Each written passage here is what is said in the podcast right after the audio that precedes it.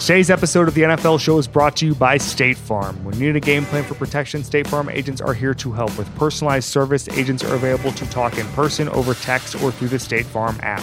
So go with the one with coverage and agents you can count on. Find an agent in your neighborhood today. State Farm. Talk to an agent today.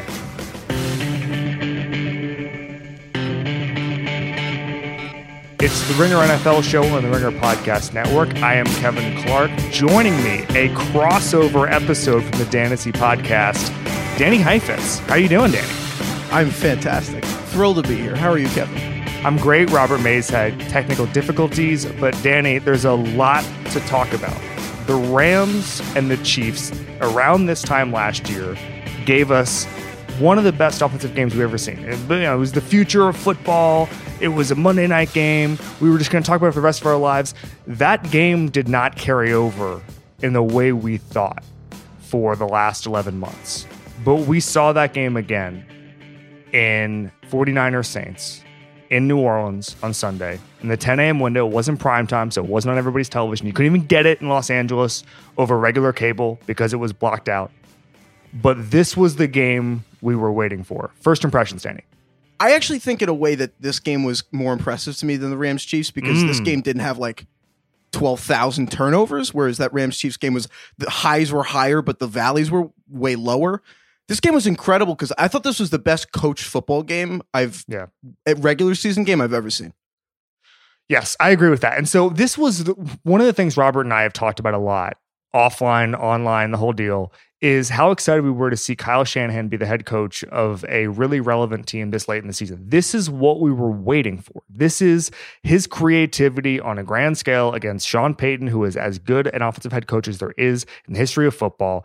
It was un believable. This was, you know, it, it's funny to me when everybody said that the Chiefs Rams game was the future of football. That was right, but it was the future of good football. This is the way everything is trending. It's not going to happen next year. There's still going to be 13 to 12 games. The Super Bowl might still be the Patriots winning 13 to 3 like it was last year, but this there are more Kyle Shanahan and Sean Payton's in the pipeline that will exist in 10, 15 years than there are great defensive coaches like Bill Belichick or Mike Tomlin who are coming up or Pete Carroll who are coming up and will have have that background and will be head coaches in 5 or 10 years, right? This is the future of good football. A Couple stats here that just blew my mind. First of all, Ben Fox from ESPN had this.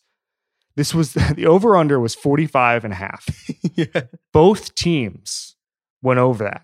Both teams hit the over by themselves. The last time that had happened week seven of 2008 when Chicago played Minnesota. Where were you in 2008, Danny Heifetz? Uh, middle school. Okay, this is upsetting. Let's move on. So, I, this did this do anything for you? Obviously, I think there's a lot of chatter about this game being an NFC championship preview. Did this do anything from your perspective to change how you feel about either of these teams, whether one of them is more of a contender than you thought. How do you feel about the, the, the Saints and the 49ers as contenders after that game? Yeah, no, I think that just like the Rams Saints last year was the NFC Championship game preview, I left this game being a, like I no longer have any doubts that this is the NFC Championship yeah. game favorite. I'm no longer pretending that the Seahawks can contain. I know the Seahawks beat the 49ers. No longer worried the Seahawks can beat the 49ers in the playoffs. I really feel like they're complete.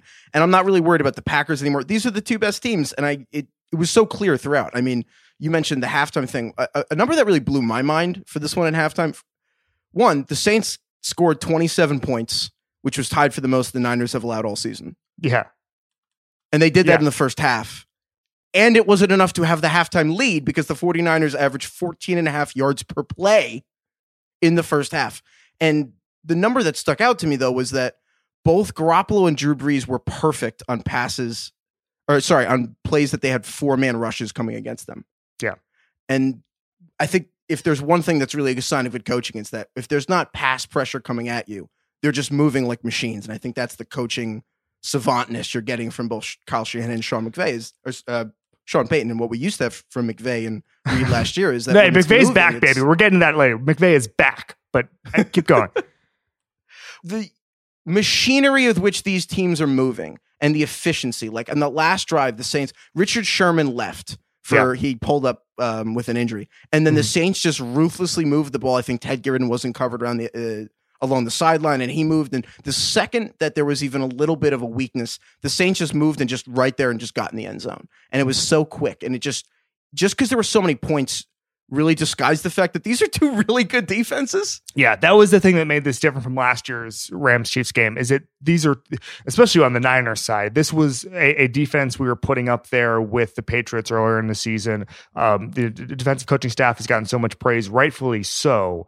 But this wasn't the Chiefs defensive last year. This was not a team that was used to giving up this many points. So I think that was really interesting to me. I also think, listen, we had the George Kittle moment now we know what if if you didn't know how good George Kittle was, I'm not sure why I, anybody listening to this podcast knows football enough to know how good George Kittle was. But if you needed the eye test, you needed to see a marquee moment, whatever it was, he basically, I mean, he just he was wearing a backpack of Saints players down the field. It was unbelievable. He looked like a bull, like was. a bucking bronco. He looked like yep. a bull, like like trying to buck someone. Yep. Kyle Shanahan was talking after the game about how many plays he had ready to go, and then and George Kittle just just screw it. We're just gonna get. We're just gonna do it live. We'll do it live. They and he gets what uh, essentially into field goal range. He gets the face mask. The face mask lasted about forty seconds.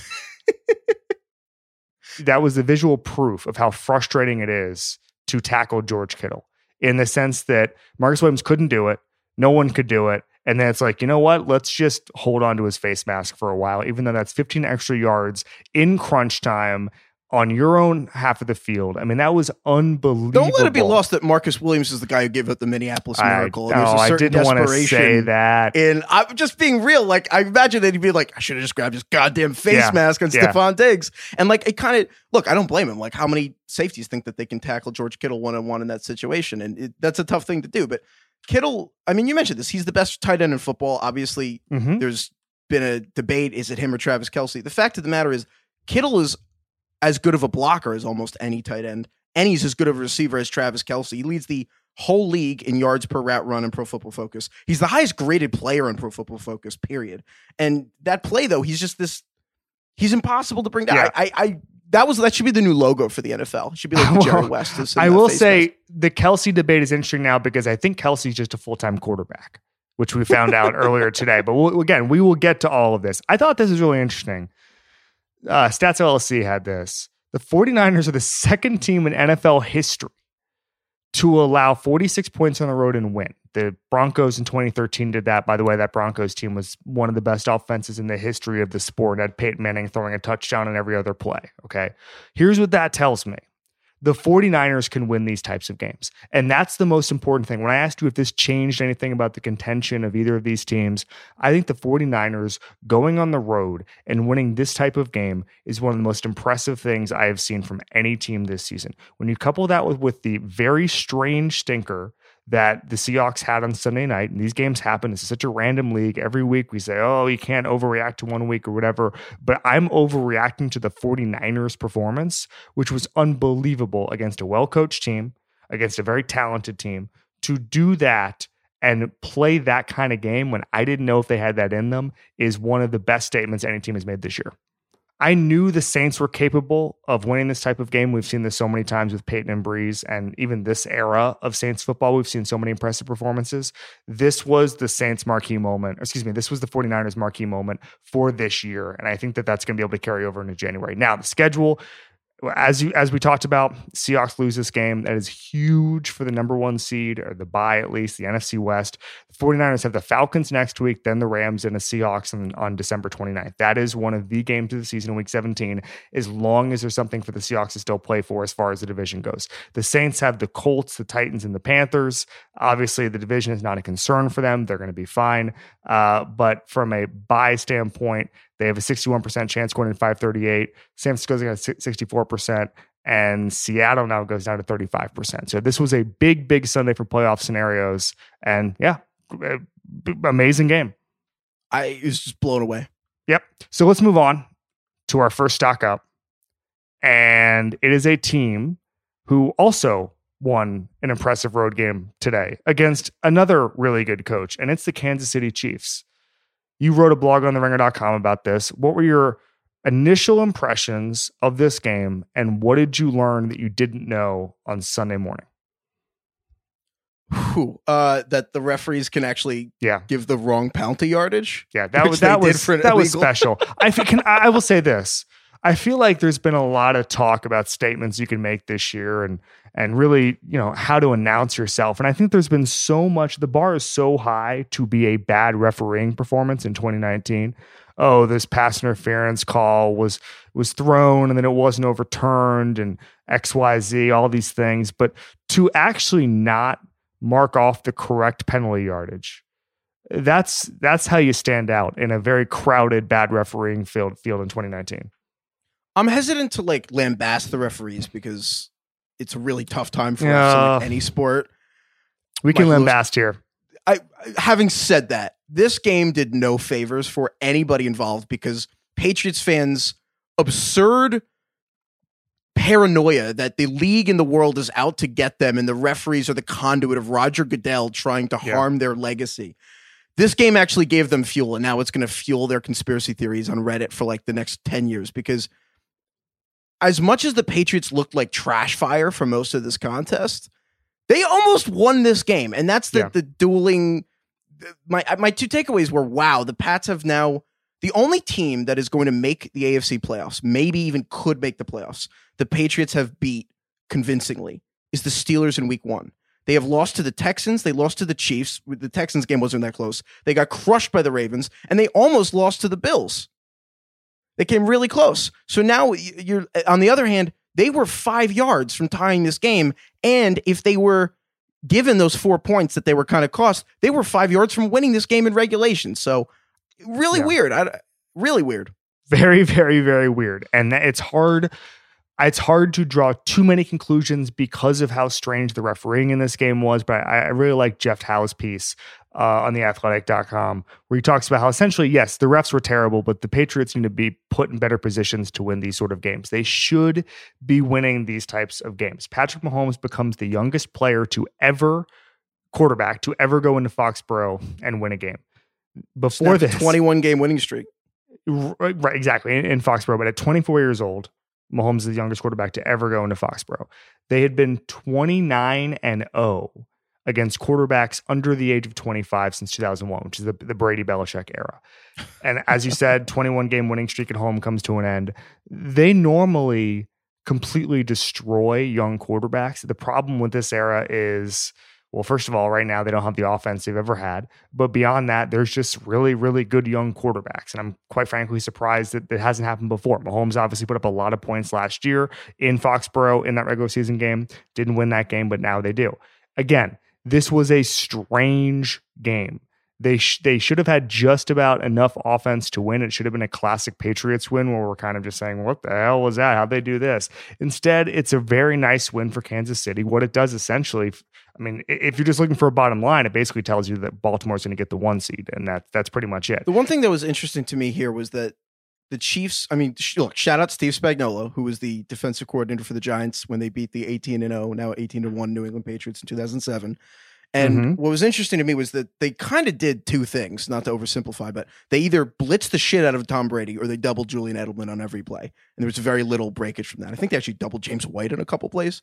Um, and they they really, really, really let those young receivers like Meyers and N'Keal Harry and guys, they really let them like just try to beat one on one. And like, yeah, it's like Bashaud Breeland and Kansas City's like lesser heralded guys. Uh, Kendall Fuller's great, but the you know other than him and Tyrann Mathieu, it's not a great secondary, but they've been playing better, and it really worked because Tom Brady is throwing. He entered this week with 30 throwaways under pressure, according to Pro Football Focus. It's by far the most in the league, and just he's throwing the ball away more often because he's old, doesn't want to get hit, and it's working. Like like the his internal clock is kind of lower than it's ever been in his career to get the ball out of his hands, and the blitzing's really effective. And the way to beat that is you have your receivers to get open early quick, which is a lot of times kind of means you have to know where to go. It's the blitzing is actually more effective. Like for so long, it's been well, you you can't blitz Brady because it won't work because he's too smart. He's not really surrounded by people who are capable of getting open quick enough that you kind of can blitz Tom Brady again. Yeah, it's it, it's a good point. I think that you know blitzing Brady becomes very horror movie kind of. Let's not go not let's not go back to the late kind of thing. But uh, it's it's a very interesting time to watch Patriots offense and. Uh, again, this we've said this 50 times on this podcast that all whether it's Mahomes, Jackson, whatever, the Patriots season will come down to three or four huge third downs, fourth downs against those quarterbacks, and I'm I'm withholding judgment on the entire franchise until I see those plays on January 13th or January 20th or, or whenever those two teams meet. I think it's really interesting that the the with the one seed basically gone, the Chiefs barring some sort of collapse or or the Texans jumping them, even though the Texans have the tiebreaker, uh, these two teams will meet in the divisional round, and I think it's going to be one of the best playoff games, uh, you know, in years. I mean, the last game was too. So we'll see. Before we move on, let's take a quick break.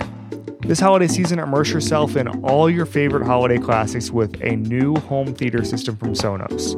Enjoy Speech Enhancement Mode, a unique feature that clarifies the sound of the human voice, perfect for when characters whisper or the action intensifies. Turn it on in the Sonos app and never miss a moment of the story. Plus, play carols and more when the TV is off hosting family and friends, Sonos works with all your streaming services, and control is simple with the app, Apple AirPlay 2, and your voice using Amazon Alexa or the Google Assistant. You can also wirelessly connect all your speakers to create your perfect sound system. We've got it in our house. We love it. It is the perfect complement to any movie, whether that's action, whether it's a rom com, whether it's a holiday movie. It is a great addition to our home theater setup. I would give it as a gift to anybody. I would take it as a gift from everybody. I would put it with every TV I have. I'm, I'm in on this thing. So go to sonos.com to learn more and complete your holiday shopping. All right, next stock up Tennessee Titans. They found a quarterback, Danny Heifetz. Let's talk about it the one is it any shock that the year everyone gave up on Ryan Tannehill finally breaking out is the year that he broke out, or just need to get away from Adam Gase? Oh wow, great question. So you have the change of scenery angle, which I'm always into a quarterback change of scenery angle, even though it never seems to work. I can just I'll just buy into it all the time. He gets away from Adam Gase, as we discussed, and again, health was such a big thing for him. He was on the sidelines all the time, and I think that him being healthy it's funny that he replaced Marcus Mariota, who who also could not get healthy, because maybe one day Marcus Mariota will do this for another team next year. Hopefully, hopefully he does. I, I we all want to see Marcus Mariota thrive, but Ryan Tannehill is healthy, and the Titans' offense is really, really good. From a team building standpoint, this is a triumph. Essentially, Jon Robinson, the Titans GM, got Tannehill in a pick swap, basically a fourth for a sixth in different years and Tannehill is making around $2 million for the Titans, which is basically what the Cardinals paid Brett Hundley. It's what the Raiders paid Mike Glennon. And the Dolphins are picking up 18 million of that against the cap. This is a masterful, masterful team building job, and I'm hugely impressed by it. You, you, we're not even going to go into just the roster building decisions of getting guys like AJ Brown, who, who beasted today, I mean, Jon Robinson is on my short list. He's not going to get it, but he's in a, he's in a discussion here if the Titans make the playoffs for executive of the year. Um, the Titans offense is just humming, 31 points per game since Tannehill was named the starter.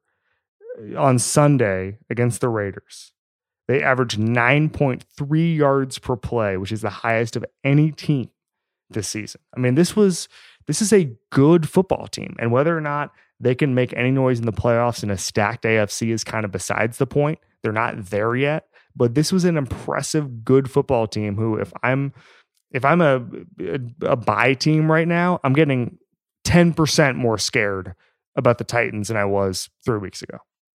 The most impressive thing about Jon Robinson to me is that not every GM would stand by an employee growing a porn mustache from the 70s like Mike Vrabel has.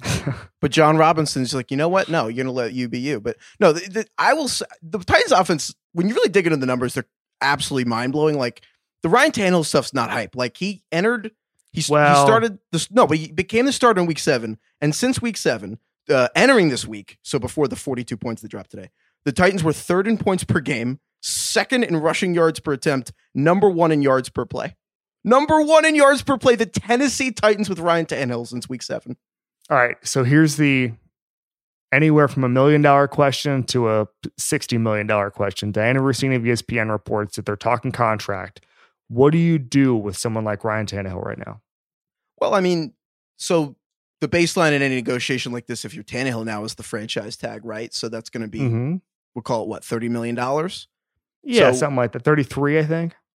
Yeah. So it's, I feel like a two year deal, you guarantee some of, I mean, look, he's been I would say that you kind of have to keep him because he's become the leader of this team. Well, right now the AFC playoff picture is really seven teams. Like we're going to ignore the Colts and the Raiders. They might mm-hmm. as well not, and the Browns. They might as well not exist. There's really seven teams competing for six chairs. Five of which we, unless the Bills collapse, it's really the Steelers and the Titans for the last spot. The Titans are playing well. I mean, the Titans might win the AFC South. If the Titans make the playoffs with this Tannehill playoff push, there is a certain intangible quality to the quarterback becoming the true leader of a team in a locker room.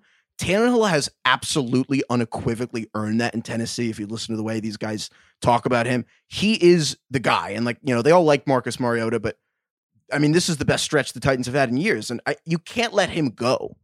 You kind of have, I would give him maybe a short term deal, but you have to keep Tannehill. Because the quarterback position is so unique, there are no real sleepers like this who pop out of nowhere and exceed expectations in this type of way. We've seen it for four, five, six game spurts, but it's actually quite rare. I'm trying to rack my brain because the one thing that I keep coming back to, and I'm not saying it's going to be the same career path or very different players, but as far as just a mid career hot streak that way exceeds expectations, and then they sign a, a contract based on that.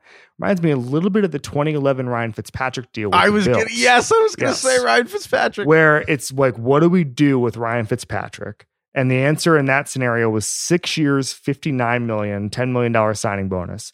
That was 2011. So he was 29 at that point.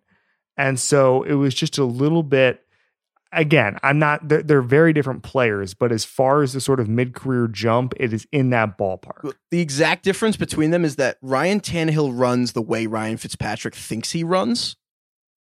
Okay. Like, Ryan Tannehill, when he makes that amazing form tackle on Maurice Hurst to bring him down, Ryan Fitzpatrick thinks he can do that. Every time Ryan Fitzpatrick that was an amazing tackle. That was an amazing tackle. Ryan Tannehill is on my short list, as you know, I'm sure, Danny for the first uh, I don't know decade, two decades, maybe longer, they had uh, football was was both ways. It was like soccer. You if you played running back, you also played linebacker, etc.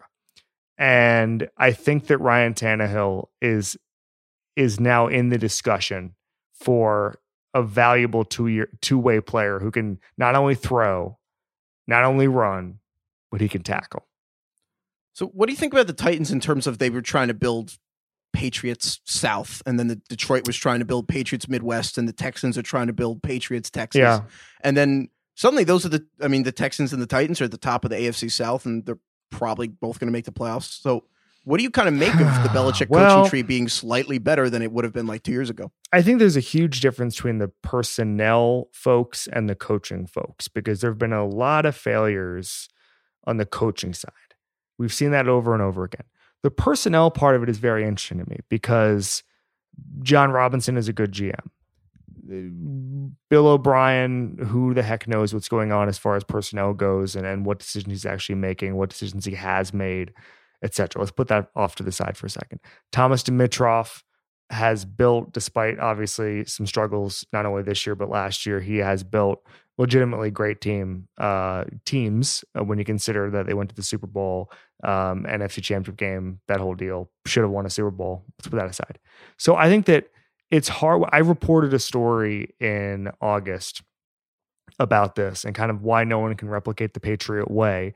And the answer is they don't really try. And Jon Robinson didn't necessarily try because if you just look at his signings, he's signing people like Dion Lewis for for real money. He's signing uh, Malcolm Butler for real money, and the Patriots let those guys go, and they did it for a reason. I think it was interesting to me when Trey Flowers becomes the Detroit Trey Flowers becomes a free agent, not the Seattle one. That there were two Patriot way guys, Brian Flores and Bob Quinn, who were bidding for him in huge money. And the Patriots said, that's too rich for us. We'll get pass rush elsewhere.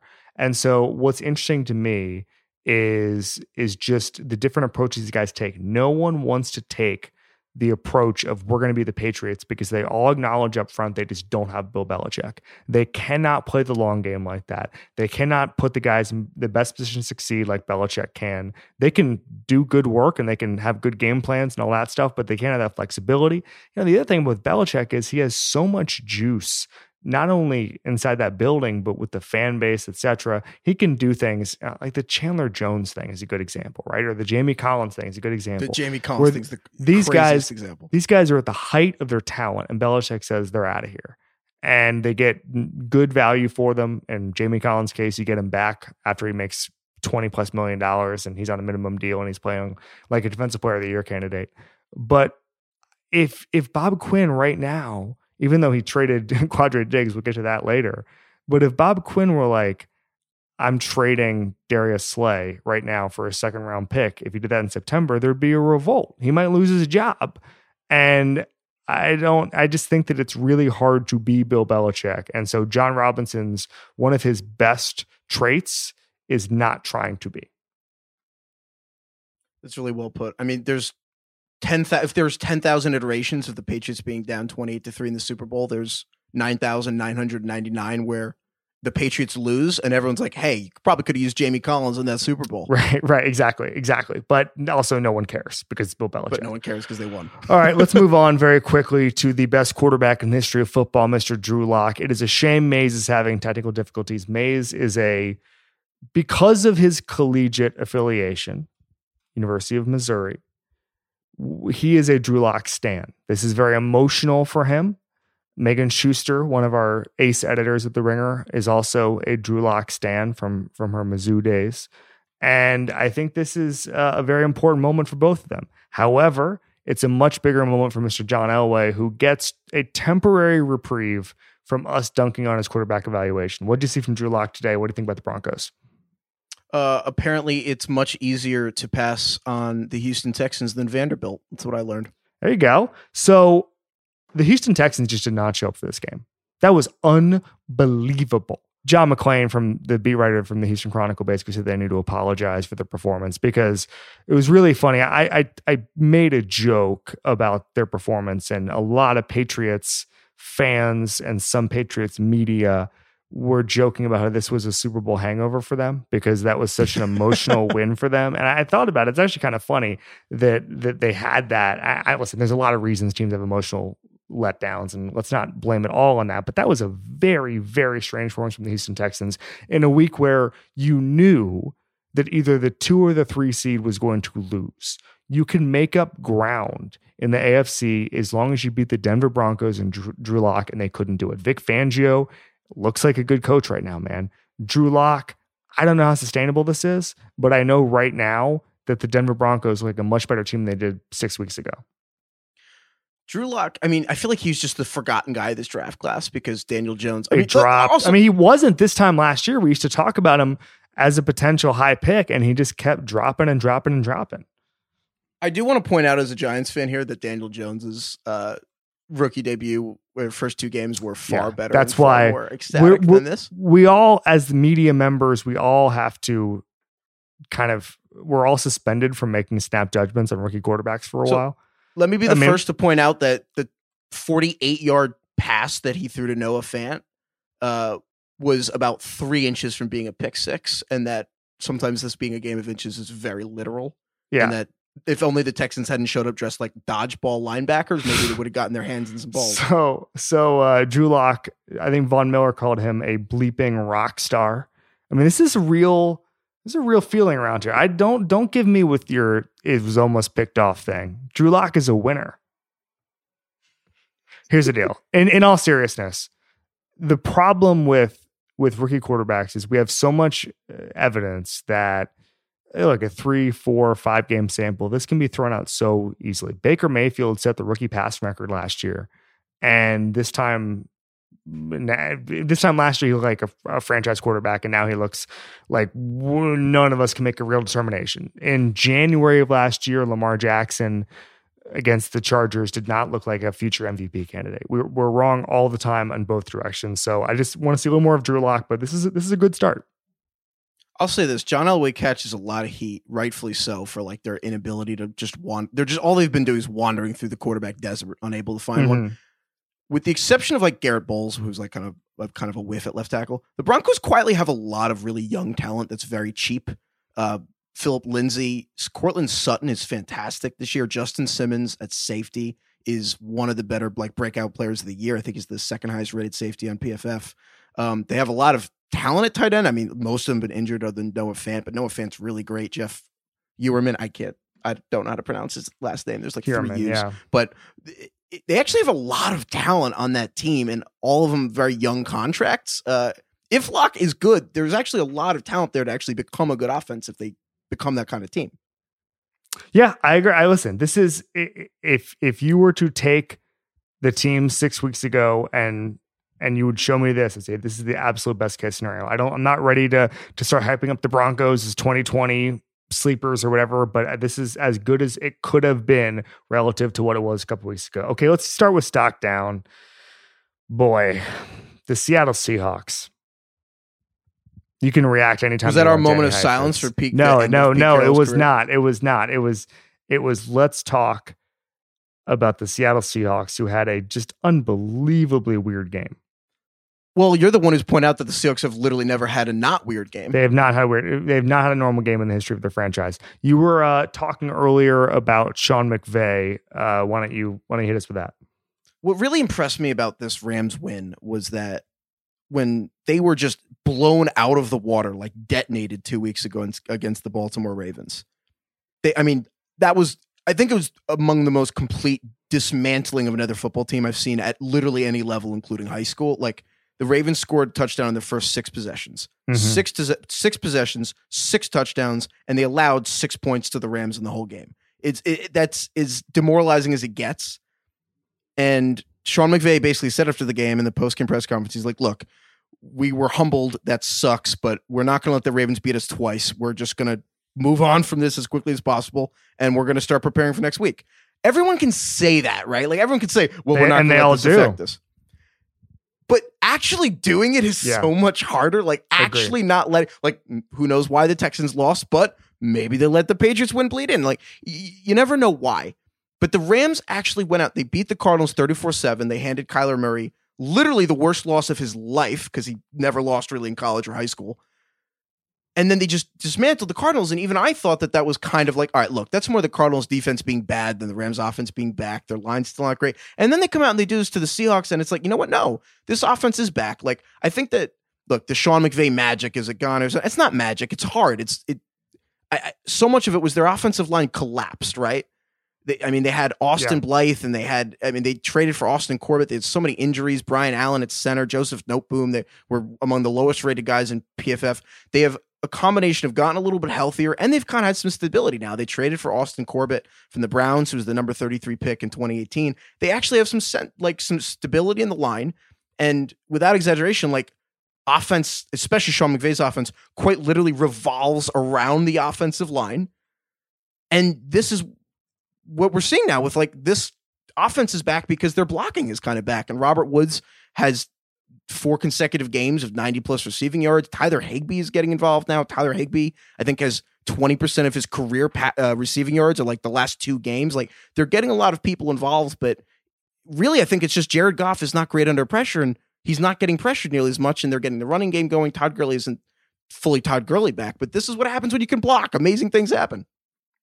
Yep. So this was the first time since and 43 games that the Seahawks had not scored an offensive touchdown. I mean, this is that was a very strange performance from the Seattle Seahawks. And I think that Danny Kelly is more equipped to talk about this. I think he has a whole lot of emotions about the 2019 uh, Seattle Seahawks. But I think that to lay this kind of egg on a day where San Francisco looks like legitimate, maybe the top NFC contender, I think that listen, I'm not going to be, I'm not going to say any race is over or anything like that, but I don't think that the Niners would have done that on Sunday Night Football. I think that they would have dismantled this Rams team, which again just got absolutely embarrassed by the Ravens a couple of weeks ago. So it, it's the NFC West race is really, really fascinating to me because I think there's so much talent, there's so many good coaches. But I definitely have a favorite right now, and I didn't have a favorite at 9 a.m. this morning. So I think that's really interesting to me.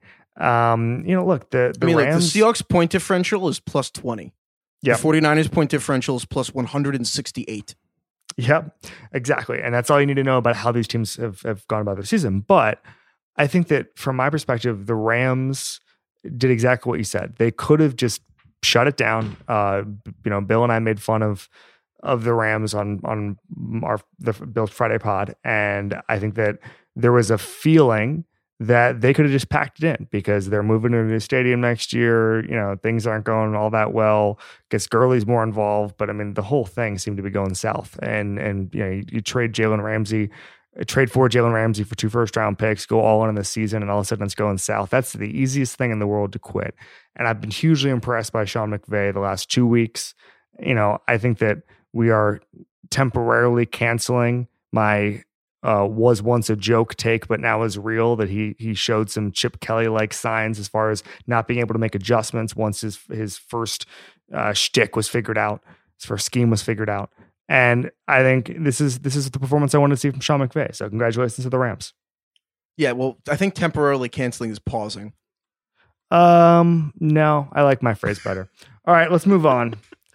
The Indianapolis Colts, Jacoby Brissett, tough one. We had so many hopes for the Colts in this podcast. We love their organization. Chris Ballard might be the the best GM right now in the game. Frank Reich is one of the best coaches. It's been a weird year. There's been some big injuries, but you can't you can't be six and seven, and you can't lose to Jameis Winston and the Bucs.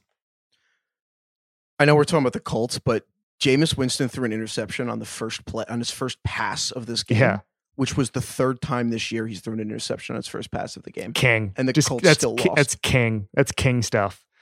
Yeah, th- this is a brutal loss. I do want to say this. I I, I want to go back to this real quick because I forgot to say it in my notes. Robert Woods might be the uh, most valuable player in football. Apparently, this is like the Earl Thomas Lane Johnson thing, where just his existence just changed the entire way fo- the the Rams moved the football. Anyway, that's all I want to say. Well, to in say. Dynasty, All we right. don't call him Robert Woods. We call him Bobby Trees. Okay. Love we call Trees. we call him Bobby Wisdom of the Trees here then. Okay, all right. So let, let's go back to the Colts. So yeah, devastating loss.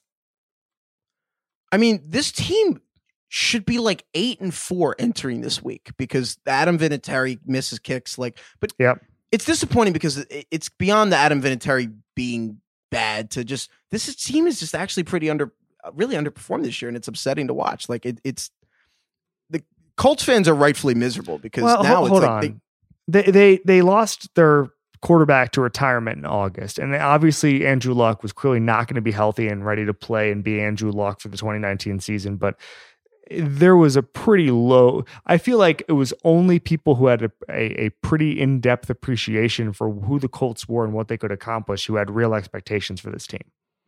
Yeah, but I don't think anyone on the Colts team or even a large portion of their fan base is like, well, you know, luck was out, so we're fine. They really no, oh, no, no. won. I know Like, what you're saying. I know what you're saying. No, no, no. I, I know what you're saying. I'm just saying if you were to say if they end up going eight and eight or nine and seven, and you're looking at it from a preseason perspective, I think that that sounds about right. From the think that- preseason, yes. Yes. But here's the thing. Last year's Colts started one and five. This year's Colts started four and two. Yeah. So a month into the season, that was like completely over because they're like, holy crap, this is a team that is in better position than last year. And everyone on the team is like older and also kind of healthier. Malik Yep. Hooker, their star safety, he was healthy entering the season for the first time in forever. Like they had a lot going for them that was really great. They had um Kemoko Turay was one of the best defensive ends in the whole year, and then he gets injured midseason. Justin Houston is I don't want to say revelation, but he was certainly revelation against the Chiefs in that game.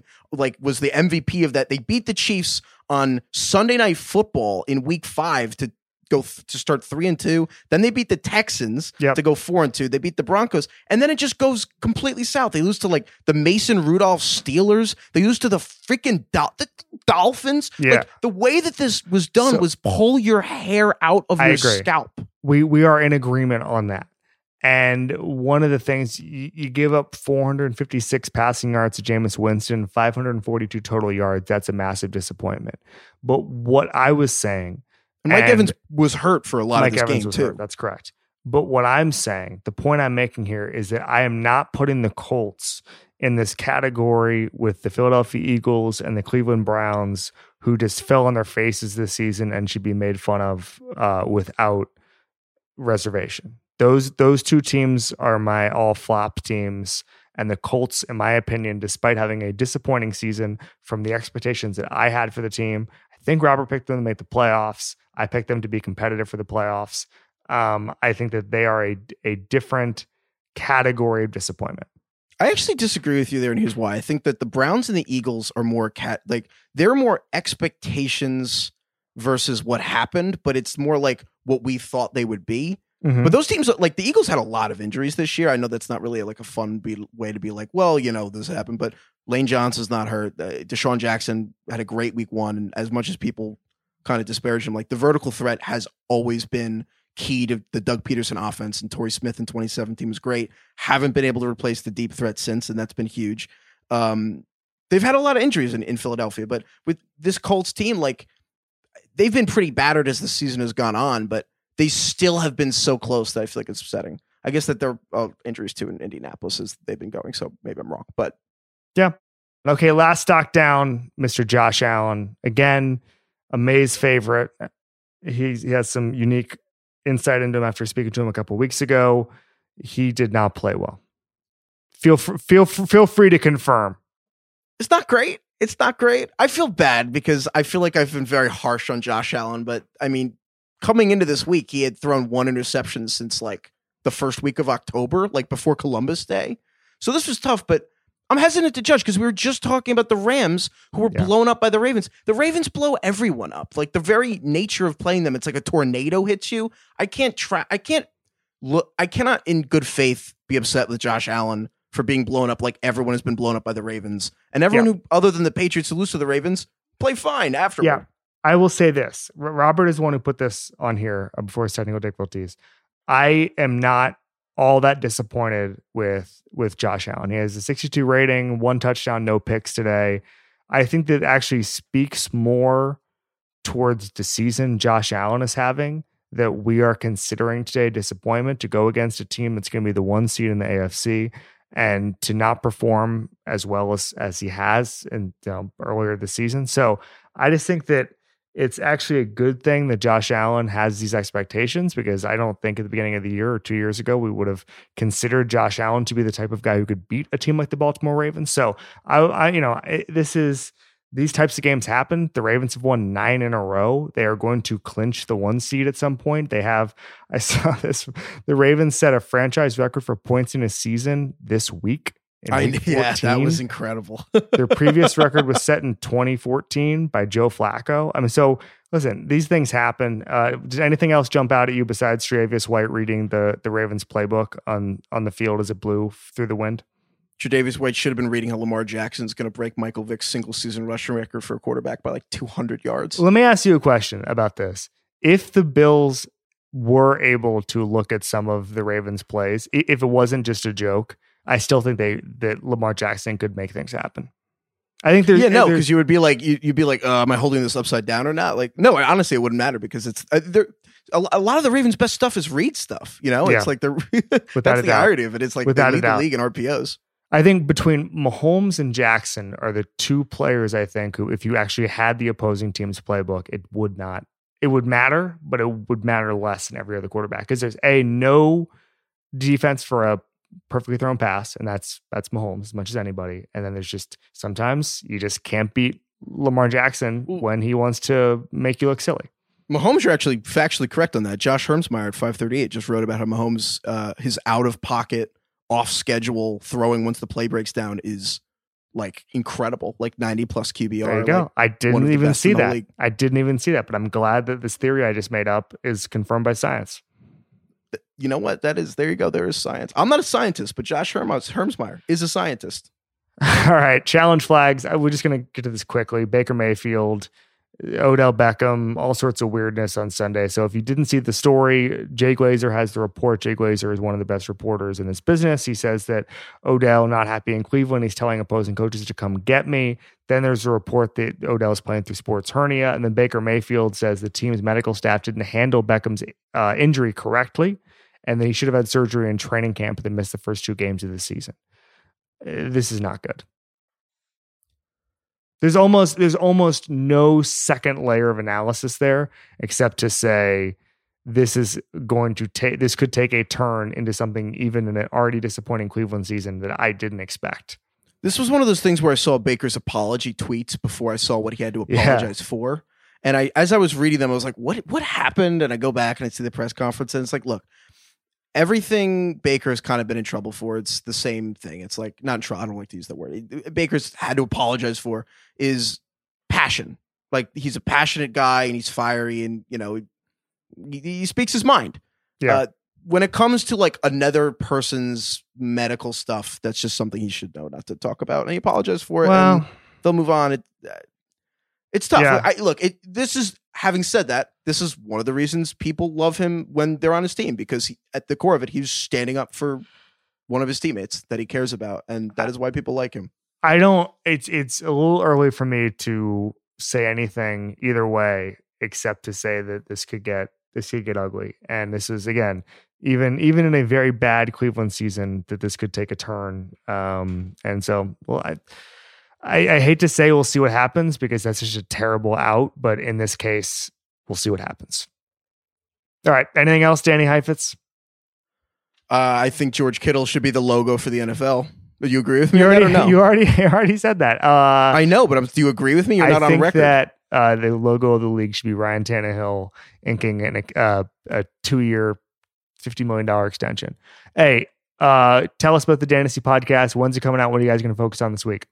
Fantasy football, check us out. We'll be coming out Monday night, Tuesday morning, whenever we get that puppy up, because a lot of a lot of people got hurt today. Mike Evans, DeAndre Hopkins, Dwayne Haskins, um, a lot of people, unfortunately. Josh Allen's a little banged up. Patrick Mahomes hurt his hand, so we're gonna be running. Derrius Guice going to be running through a lot of injury replacements for the fantasy playoffs. So check us out with Danny Kelly and Mr. Craig.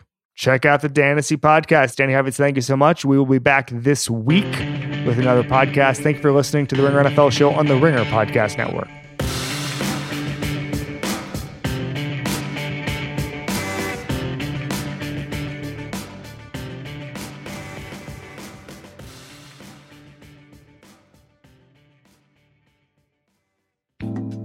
This holiday season, immerse yourself in all your favorite holiday classics with a new home theater system from Sonos. We have it in our house. We listen to music on it all the time. We listen to movies. It works for every single genre of film. It's it's a perfect addition to any home theater setup. So go to sonos.com to learn more and complete your holiday shopping.